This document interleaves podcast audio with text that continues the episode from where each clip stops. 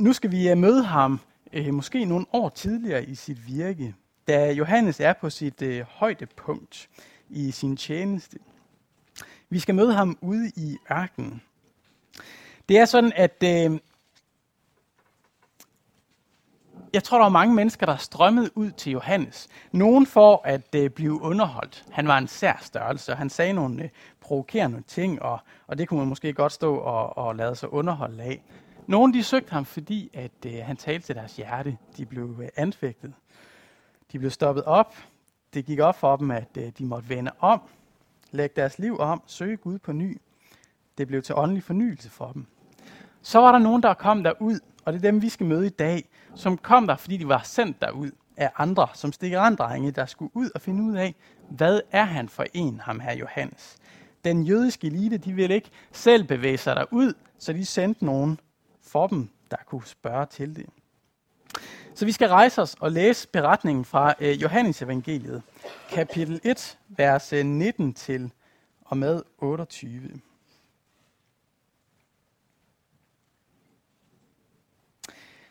Der står sådan her. Dette er Johannes vidnesbyrd, da jøderne fra Jerusalem sendte præster og levitter ud til ham for at spørge ham, hvem er du? Der bekendte han og benægtede ikke. Han bekendte, jeg er ikke Kristus. Hvad er du da? spurgte de ham. Er du Elias? Det er jeg ikke, svarede han. Er, er du profeten? Nej, svarede han. Så sagde de til ham, Hvem er du da? Vi skal have svar med til dem, som har sendt os. Hvad siger du om dig selv? Han svarede, Jeg er en, der råber i ørkenen. Jævn Herrens vej, som profeten Esajas har sagt. De var udsendt af farisæerne, og de spurgte ham, Hvorfor døber du så, når du hverken er Kristus, eller Elias, eller profeten? Johannes svarede dem, Jeg døber med vand. Midt i blandt jer står en, som I ikke kender. Han, som kommer til mig, og hans skorem, øh, han, som kommer efter mig, og hans skorem er jeg ikke værdig til at løse. Dette skete i Betania på den anden side af Jordan, hvor Johannes døbte. Amen. Se, vi skal øh, se, hvordan at øh, Johannes han aflægger et vidnesbyrd om, hvem han er. Og øh, det vidnesbyrd, det rummer tre dele. Først øh, en negativ afvisning, hvad han ikke er. Bagefter øh, så øh, handler det lidt om de her øh, Elias og profeten. Uh, og dem skal vi lige øh, forstå lidt om. Og så til sidst så skal vi se positivt, hvem siger han så, han er. På det øh, simple spørgsmål, hvem er du? så giver Johannes et simpelt svar. Jeg er ikke Kristus. Kristus er det øh, græske ord for den salvede, altså den samme som Messias. Det, det samme, som, øh, som, som også betyder den salvede. Men inden vi går videre, så skal vi lige prøve at stoppe op og så bede en bøn, og så kan vi dykke ned i, hvorfor han svarer sådan. Kære Gud og far i himlen, vi beder dig om, at du nu vil være sammen med os her igennem dit ord. Tal til os. Åbn det. Hjælp os til at forstå, hvem Johannes var, hvad han ikke var. Og til at forstå, hvem du er, Jesus. Amen. Så jøderne de havde ventet i flere hundrede år på opfyldelsen. Opfyldelsen af løfterne om frelseren, Messias. Ham, der skulle komme og redde nationen, folket. Enkelte gange så havde de oplevet, at der var folk fra øh, folkets midte, personer fra folkets midte, der trådte frem, og, og måske øh, vandt de respekt og ære for forskellige ting, men de fik samlet øh, en gruppe omkring sig, nogle tilhængere, som hyldede dem de øh, begyndte at påtage sig en rolle som leder. Og nogle af dem fik måske selv tanken, at det kunne være, at de var den lovede Messias. Andre lagde i hvert fald den tanke ned over dem. Sådan var der sket nogle gange, og hver gang havde det vist sig, at der ikke rigtig var hold i det. Men det viser lidt om, at folket de ventede med længsel. De kiggede, de holdt øje med, hvem er nu den her Messias, der skal komme Er han iblandt os? Måske er det så derfor, at de kommer til Johannes. Ham her, der opstår en bevægelse omkring ude i ørkenen og spørger ham, er, er det dig? Men Johannes han slår det i jorden lige med det samme. Han er ikke Kristus. Der er noget ret forbilledeligt over det svar, som Johannes han giver. Han var pinligt bevidst om, hvad han ikke var. Hvad der ikke var hans rolle. Og det fik mig til at overveje på egne vegne og på jeres vegne. Er vi lige så bevidste om, at vi ikke er Kristus? Svarer vi lige så entydigt på det spørgsmål? Så jeg er ikke et sekund i tvivl om, at enkelte kristne eller Guds kirke i sin helhed kan spille en væsentlig rolle i vores samfund eller ind i vores næstes liv. Vi kan være til velsignelse. Vi kan være til gavn, til fornyelse. Vi kan løfte svage og udstødte op. Vi kan fungere som vores samfunds samvittighed, som giver tydeligt signal, når vi er på afveje.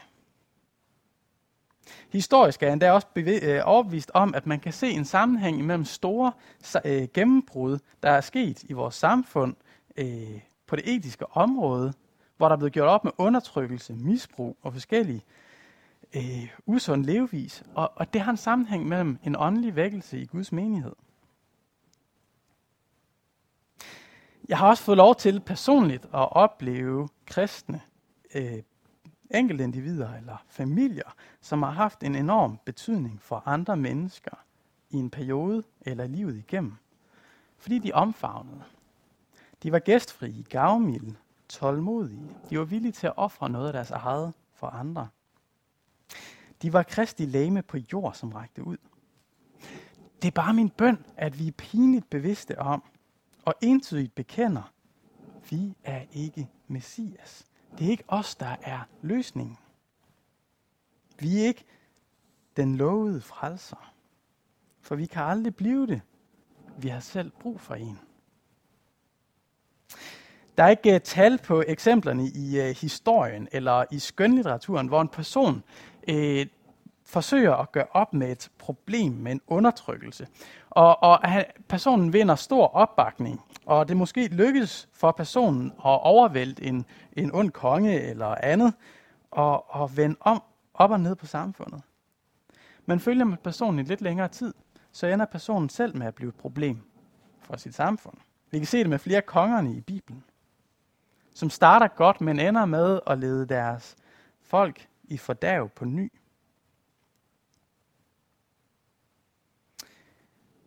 Måske startede de med en god intention, en god tjeneste, men på et eller andet tidspunkt, så var det som om, at de begyndte at se sig selv som vigtigere og vigtigere, til sidst uundværlige i Guds riges arbejde, hævet over andre. Og ofte så førte det en række moralske fald til følge.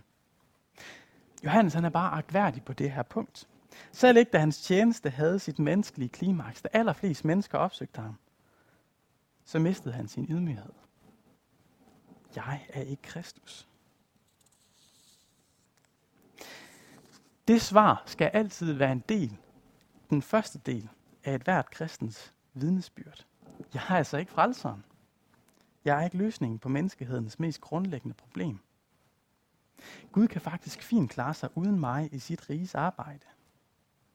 Nej, jeg er faktisk selv en del af problemet det er rendyrket noget, at jeg får lov at være en del af det. Jeg har fået en rolle. Jeg har ikke fortjent den. Hvis du er helten eller centrum i din troshistorie, i dit vidnesbyrd, så har du tilregnet dig en rolle, der ikke er din. En rolle, som selv Johannes Døberen, der levede et radikalt og udskilt kristenliv i fællesskab med Gud, var pinligt bevidst om ikke var hans. Start altid dit vidnesbyrd, eksplicit eller i hvert fald implicit, med at, at være bevidst om, jeg er ikke frelseren. Jeg er ikke messias. Efter han har afvist det her, så øh, spørger de lidt videre ind, så øh, prøver de nogle andre øh, muligheder, de her folk, der er sendt i byen. Er du Elias? Baggrunden for det spørgsmål, det kan lyde lidt underligt, øh, at de spørger om en person, der er død flere hundrede år tidligere, øh, skulle være kommet tilbage igen. Det, for os virker det lidt underligt. Men sammenhængen er, at øh, der i Malakias bog, kapitel 3, bliver givet en profeti. Hvis vi slår op og læser øh, i den sidste bog i det gamle testamente, på den næst sidste side, faktisk på den sidste side, øh, vers 23-24, så er det det sidste, der siges i det gamle testamente. Se, jeg sender profeten Elias til jer, før Herrens dag kommer, den store og frygtelige. Se, jeg sender profeten Elias til jer, før Herrens dag kommer, den store og frygtelige. Elias øh, i det gamle testamente havde været en af de øh, væsentligste profeter, en af de helt store skikkelser. Han øh, stod op mod øh, kong Ahab og dronning Jezebel, som havde øh, ledt folket øh, ud i øh, baaldyrkelsen og langt væk fra Gud. Han øh, havde øh, profeteret, at der ville komme en tørkeperiode, som så indtraf som straf. Efter at folket de var ved at, at, at Øh, eller kongen og, og dronningen var ved at give op på det hele, så, så har han en magtkamp med dem op på toppen af et bjerg, hvor han skal vise, at Gud er stærkere end Baal. Og Gud han viser, at han er den eneste sande Gud og sender sin ild ned fra himlen ned og, og antænder Elias drivvåde alter. Elias han lever livet igennem en, øh, en, en tilværelse, hvor han er, er sin, sit lands dårlige samvittighed. Den, der taler en udfordrende stemme, som de andre ikke rigtig ønsker at høre på. Men ham, der taler Guds ord. Øh, han lever, øh, der, der sker mange ting i Elias liv, man kan slå op, men afslutningen på Elias virke, det er, at Gud han sender en ildvogn ned efter Elias, som tager ham op til himlen igen. Så Elias han ender sit liv med ikke at dø, ikke at efterlade sig et lig, men er blevet taget op til himlen. I kombination med den her profeti i slutningen af, af Malakias bog, og, og den her virkelighed med Elias himmelfart, så, øh, så har israelitterne ventet, hvornår kommer han tilbage. Han må komme på en lignende vis. Når han ikke er død, så må han komme tilbage igen.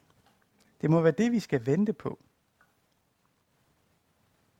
Og Johannes Døberen har haft nogle fælles træk med Elias. Der står øh, noget ting om deres påklædning, som minder om hinanden. Deres budskab har begge været provokerende og udfordrende. Deres rolle i samtiden har det mindet om hinanden. Men Johannes han afviser blankt, jeg er ikke Elias. Jeg er ikke Elias, der er kommet tilbage. Og, og så står vi med en udfordring, for jeg ved ikke, hvor mange af jer, der kan huske øh, uh, Matteus evangeliet kapitel 17, uh, øh, sådan lige uh, har det i baghovedet. Men i Matteus evangeliet kapitel 17, så uh, siger Jesus noget om Johannes døberen, nemlig at Johannes, han er Elias.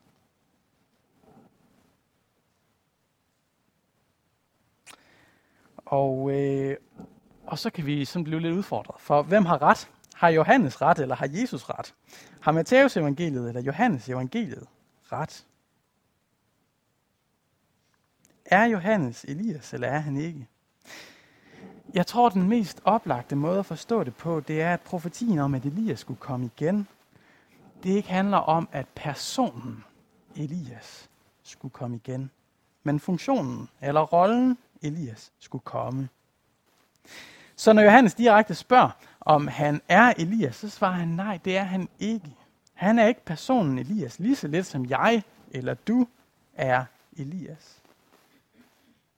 Han er ikke en reinkarneret Elias.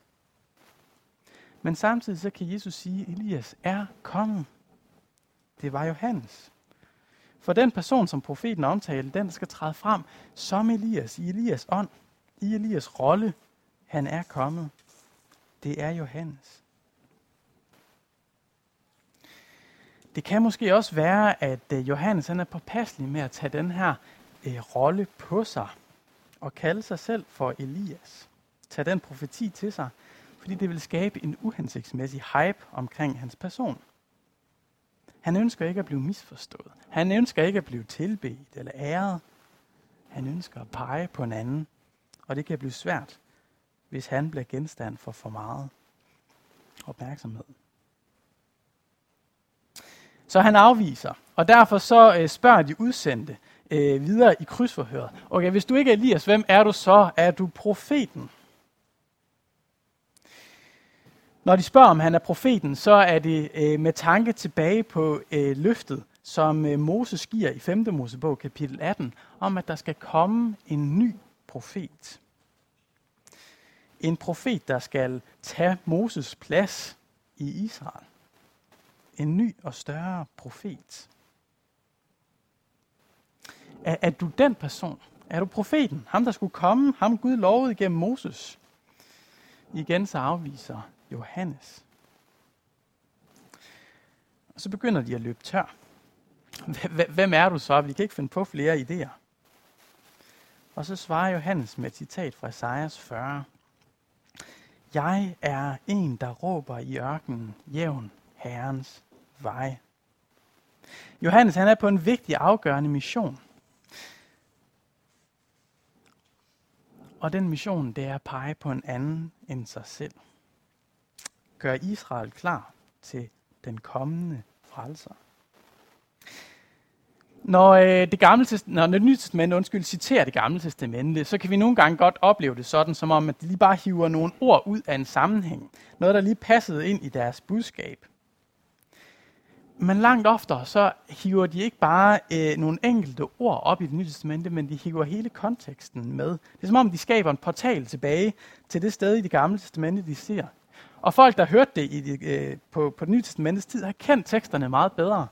Så for at forstå referencen, så bliver vi selv nødt til lige at bladre om i Esajas bog, kapitel 40.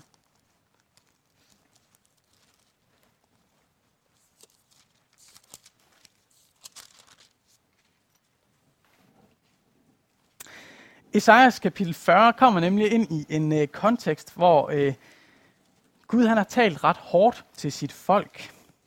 Han har givet dem en profeti om, at selv den sidste rest, der er tilbage, efter at resten af Israel er blevet ført i eksil, at de også skal følge med over i eksilet. Ingen skal blive ladt tilbage. De skal alle sammen føres i eksil. Det, det er egentlig en hård dom. Det er alvorsord. Så kommer kapitel 40, hvor Gud igennem øh, Esajas siger, trøst mit folk, trøst det, siger jeres Gud. Tal til Jerusalems hjerte, råb til hende at hendes hoveri er til ende, at hendes skyld er betalt.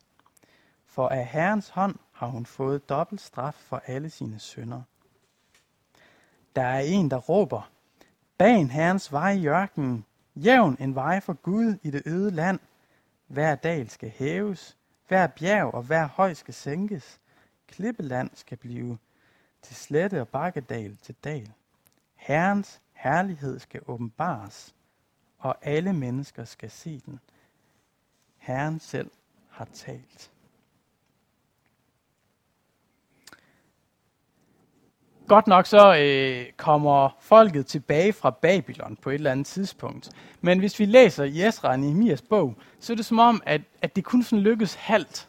Det er som om, at det er øh, nytårsfyrværkeri, man tænder, men, men det blev lidt en fuser, eller så den i hvert fald ikke lige så imponerende, som man havde forestillet sig, da man stod i butikken. De får bygget Guds tempel på ny, men, men det er som om, at Guds herlighed ikke rigtig kommer tilbage og tager bolig i den, sådan som han gjorde i det første tempel. Det er som om, at, at profetien om, at Herrens herlighed skal komme og vise sig, endnu ikke helt er gået i opfyldelse. Og så kommer Esajas og siger, det er nu. Jeg er den, der skal bane vejen, og ham, der kommer efter mig, det er Herrens herlighed.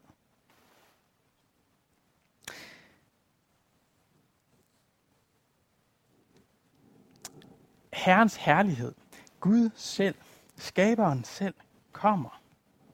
Og det hænger så godt sammen med Johannes, der siger, at ham, der kommer efter ham, han er ikke værdig til at løsne hans skorem eller sandalrem tilbage øh, på Israels tid, øh, så, øh, så har det været støvet. Det har været varmt. Og har man gået i sådan nogle øh, klamme, tilsvedte lædersandaler en hel dag, så øh, er der ikke nogen af os, der har haft lyst til at skulle løsne andres sandalreme. Det var sådan, at en mester, hvis han havde disciple, så var der en regel om, at disciplen skulle gøre, hvad mesteren sagde. Men der var begrænsninger. Og en af begrænsningerne, det var, at han måtte ikke ydmyge dem så meget, at han bad dem løsne deres egen sandalrem. Så langt kunne man ikke sænke. Det kunne man simpelthen ikke forvente af en disciple. De var forpligtet på alt, men det, det var dog at gå for langt. Det var kun en slave, man kunne kræve det af.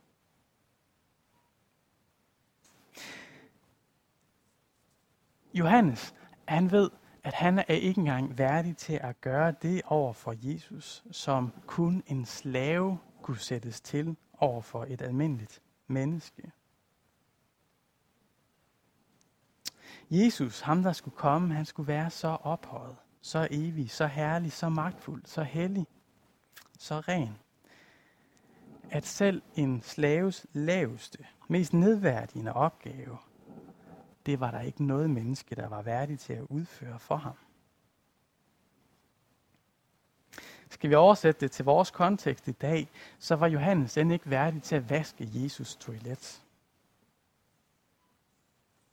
Selv den usleste tjeneste for Gud er vi i os selv ikke værdige til.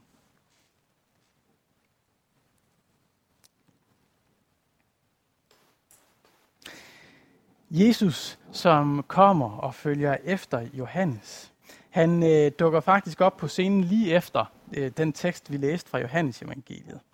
Øh, hvis vi læser lige et par enkelte vers mere fra vers 29 og frem efter, så øh, står der sådan her. Næste dag så han Jesus komme hen imod sig og sagde, Se, der er Guds lam, som bærer verdens synd. Det er om ham, jeg har sagt, efter mig kommer der en mand, som er kommet for, forud for mig, for han var tilfør mig. Jeg kendte ham ikke, men for at han skal åbenbares for Israel, derfor er jeg kommet og døber med vand. Øh, jeg ved ikke, om I kan se den her spænding, der er i teksten. Jesus, det er Guds herlighed, der tager bolig i et menneske og viser sig. Ham, hvis intet menneske er værdigt til at løsne en sandalrem på.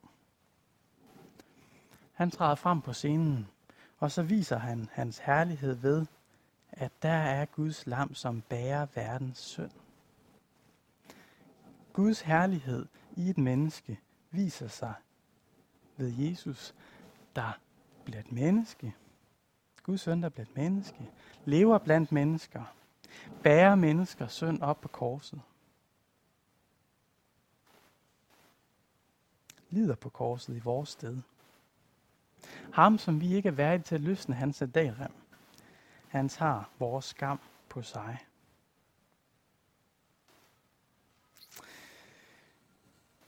Vi øh, kunne forestille os herlighed. Guds egen søn, når han bliver født på jorden, så måtte han lade sig føde på paladser. Han måtte øh, vælge sig en tjeneskare, som skulle opvarte ham. Han måtte søge de bedste, de mest frodige steder, det lækreste mad. Han måtte forvente, at enhver var lydig af ham. Og gjorde alt, hvad han sagde, og hvis der var det mindste ulydighed, at han så straffede kontant. Det er menneskelig herlighed. Men sådan er Guds herlighed ikke. Guds hjerte er nemlig ikke et hul,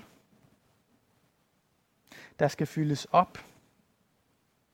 Hverken af din lovsang eller af din tilbedelse. Hverken af din lydighed eller af, at du lykkes. Guds herlighed er ikke hul. Han er ikke afhængig af, at du kommer og fylder ham op. Du har ikke noget, han ikke har. Tværtimod, så kommer Guds herlighed, Guds hjerte aller tydeligst til udtryk i Filipperhymnen. I at Kristus Jesus, han som havde Guds skikkelse, ikke regnede det for et rov at være lige med Gud, men at han gav afkald på det. tog en tjeneste, tjenest, tjenest skikkelse på sig og blev mennesker lige. Guds herlighed viser sig, da Jesus han træder frem som et menneske og ydmyger sig og bliver lydig ind til døden. Døden på et kors. Det er Guds herlighed. Derfor har Gud højt ophøjet ham og skænket ham navnet over alle navne. Se, du har intet, som Gud ønsker, bortset fra én ting. Dit hjerte. I øh, Esajas bog, så kunne vi læse, at Gud han vil tale til Israels hjerte. Han vil tale til det hjerte, som havde mistet troen på ham, som havde forvildet sig bort fra ham, som havde syndet mod ham. Så vil han tale til det og vende det til sig på ny. For Gud ønsker, at du giver dig selv til ham. For han er ikke i underskud. Hans hjerte er ikke et hul, men en kilde. Han er ikke afhængig af dig, men han ønsker at overøse sin kærlighed og noget på dig. Ham, der skulle komme, han, hvis sandalrem Johannes ikke var værdig til at løsne, og hvis Johannes ikke var det, så er vi bestemt heller ikke. Han kom for at røre ved spedalske, for at helbrede dem. Han kom for at være sammen med prostituerede, for at løfte dem op og give dem ære. Han kom for at være sammen med tollere for at tilgive dem og kalde dem til efterfølgelse. Han kom for at have fællesskab med samfundets udstøtte, med bedragerne, med de mislykkede, med dig og mig. Johannes vidnesbyrd, det var, at han ikke selv var Messias, men at der var en, der var, nemlig Jesus Kristus. Han, som offrer sig for syndere som du og jeg. Når du indimellem øh, får mulighed for at afgive dit vidnesbyrd, må de to ting så stå klart. Du er ikke Messias. Jesus, han er.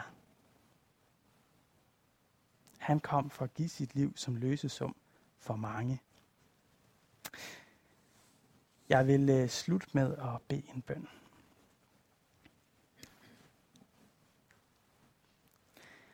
Lad verden mig alting betage. Lad tornene rive og nage. Lad hjertet kun dåne og briste. Min rose, min Jesus, jeg aldrig vil miste. Amen.